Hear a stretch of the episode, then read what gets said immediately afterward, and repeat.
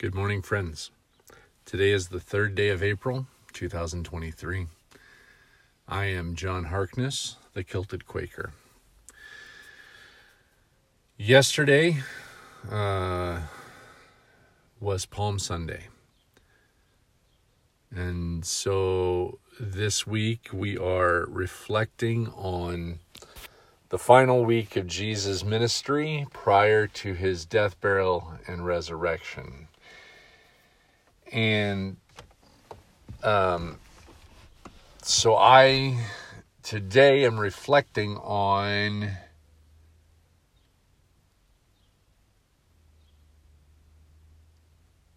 what Monday looked like, what what the day after um, Palm Sunday looked like in the life of Jesus.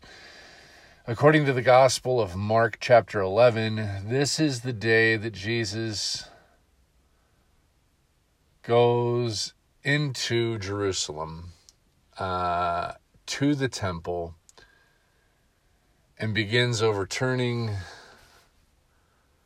tables and chasing out money changers, and he makes whips uh, to drive out the animals. And uh, it causes me to reflect on my own heart because the New Testament tells us that the temple of God is among his people, and it tells us that the Holy Spirit dwells in our hearts. After our, our salvation, the Holy Spirit comes to us and takes up residence in our heart. And so, we become the temple, right? We we become the dwelling place of God. And that causes me to reflect on the Old Testament passage, I believe it's in Daniel, where the Holy Spirit, the, the glory of God, lifts up from the most holy place in the temple and exits exits the temple, exits Jerusalem, and the Babylonians sack Jerusalem. They destroy the walls, they sack the temple and tear it down. It causes me to remember that judgment always starts at the temple, at the most holy place. And it causes me to wonder Holy Spirit, what are you trying to clear out of your temple? What are the things in my heart, in my life, that you are trying to drive out? I have a friend who is a minister, and uh, we're in pretty continual contact. And he indicated that during his prayer time and during his time in the Word, he was confronted by the Holy Spirit that there are some things in his life that could potentially disqualify him from ministering and uh, it, it caused me it caused him to to begin to ask the Holy Spirit to weed those things out, remove them from his heart, remove them from his life, that he might be able to better minister to fulfill the calling that he has on his life. And it causes me to reflect Lord, are there things in my own heart, in my own life, in my own mind that would disqualify me from ministry? It's easy to look around at the world that we live in and say this is wrong with the world and that is wrong with the world and this thing here needs to change and that thing there needs to change. It's easy for us to point those things out, and yet, as Jesus points out, we're hypocrites if we do that without examining ourselves first, right?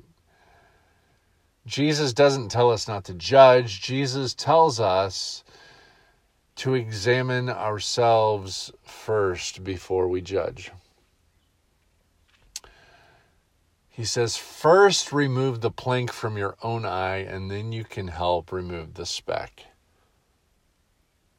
So, friends, I wonder today is there something in your own heart, in your own life, in your own mind that Jesus would see and begin to drive out? Are there things in your own life where the Holy Spirit is beginning to speak into your heart, into your mind, into your life, and saying, This thing here needs removed? I'm a big fan of the skit guys. Um, they they have a lot of really good skits and and um, things that that are challenging and encouraging, and there's a lot of funny stuff. But they've got this one called God's Chisel, and if you haven't seen it, I would encourage you to go to YouTube and look it up and watch it. Skit guys, God's Chisel. Um, because it it examines this very thing. Um, part of me wants to explain to you what this skit is, but I don't want to spoil it either. So I would encourage you to go to YouTube, check it out. Skit Guys, God's Chisel.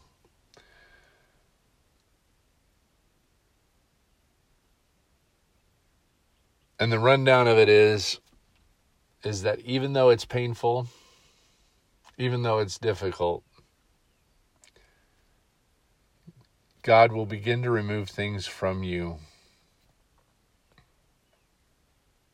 to make you look more like Jesus, to make your life reflect Jesus, to make your heart a place where the Holy Spirit is able to dwell. Because scripture also tells us that uh, evil, God cannot be where evil is. God drives out evil. God's presence drives out evil. But if it's if his presence is driving out evil, we should expect it to be doing the same in our own hearts, which means we will be exposed. There will be things that he brings up that need to go.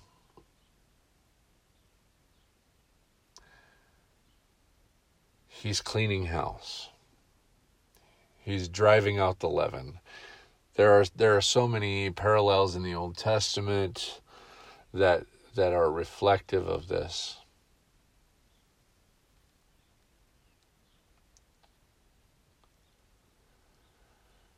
Are we living lives worthy of the calling? Because if we are in Christ, we are called to follow Him. And as we follow Him, He will begin to change us.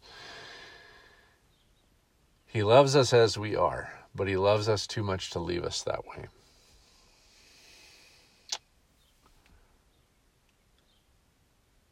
What are the things in your own heart? What are the things in your own life that He is driving out?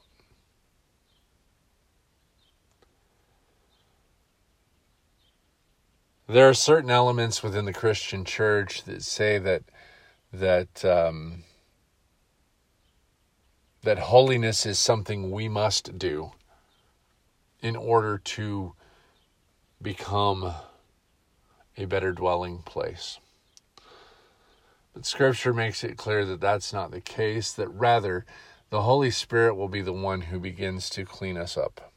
We don't have to clean us up.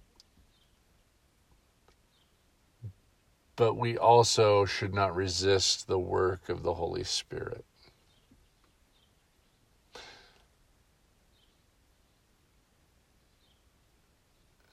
It's interesting as I reflect on this, I also am drawn to the passage in Isaiah where I think it's in Isaiah chapter 9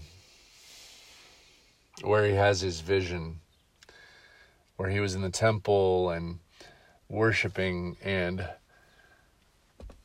he goes into a vision he says i saw the lord seated on the throne high and exalted and the train of his robe filled the temple with his glory and i cried out woe to me for i am a man of unclean lips. Pause.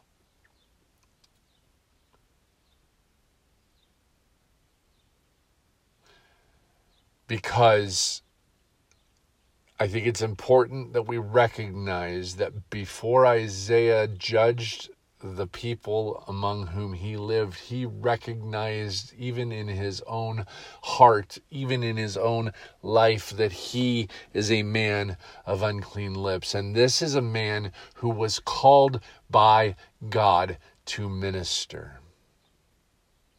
He was a prophet.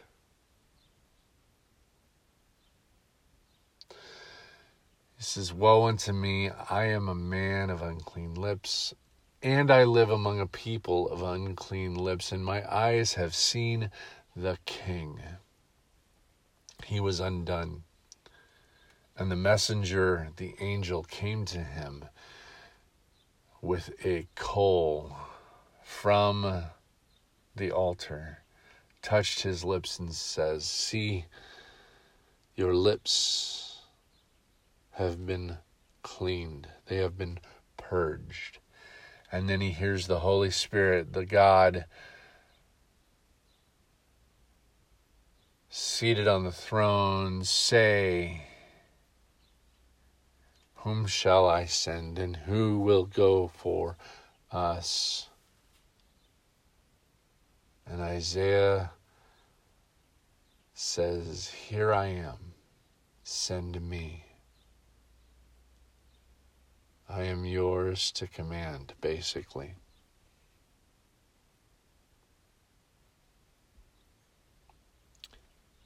We cannot purify ourselves. If you try to clean a dish with dirty water, the dish remains dirty. We need pure water. And the Holy Spirit gives us that pure water, cleanses us from all unrighteousness, and makes us worthy of the calling.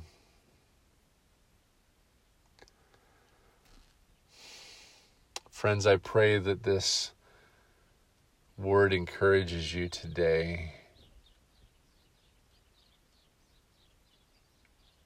to surrender your striving to the Lord to allow Him to do the work in you.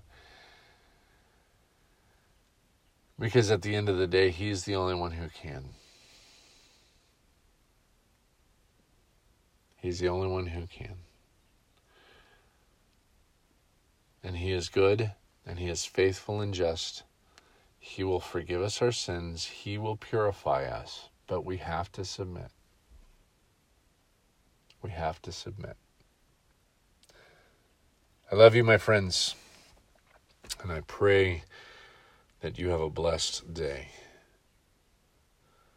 Holy Spirit, we come to you and we lift up our lives to you. We surrender them to you and say, Lord, we want to do your will. So clean us, purify us, make us worthy vessels. and guide our steps that we might reach out to this world that has largely rejected you. Give us words to speak. Give us hearts of compassion. We love you. It's in your name we pray. Amen. Have a blessed day, my friends, and we will talk with you next week.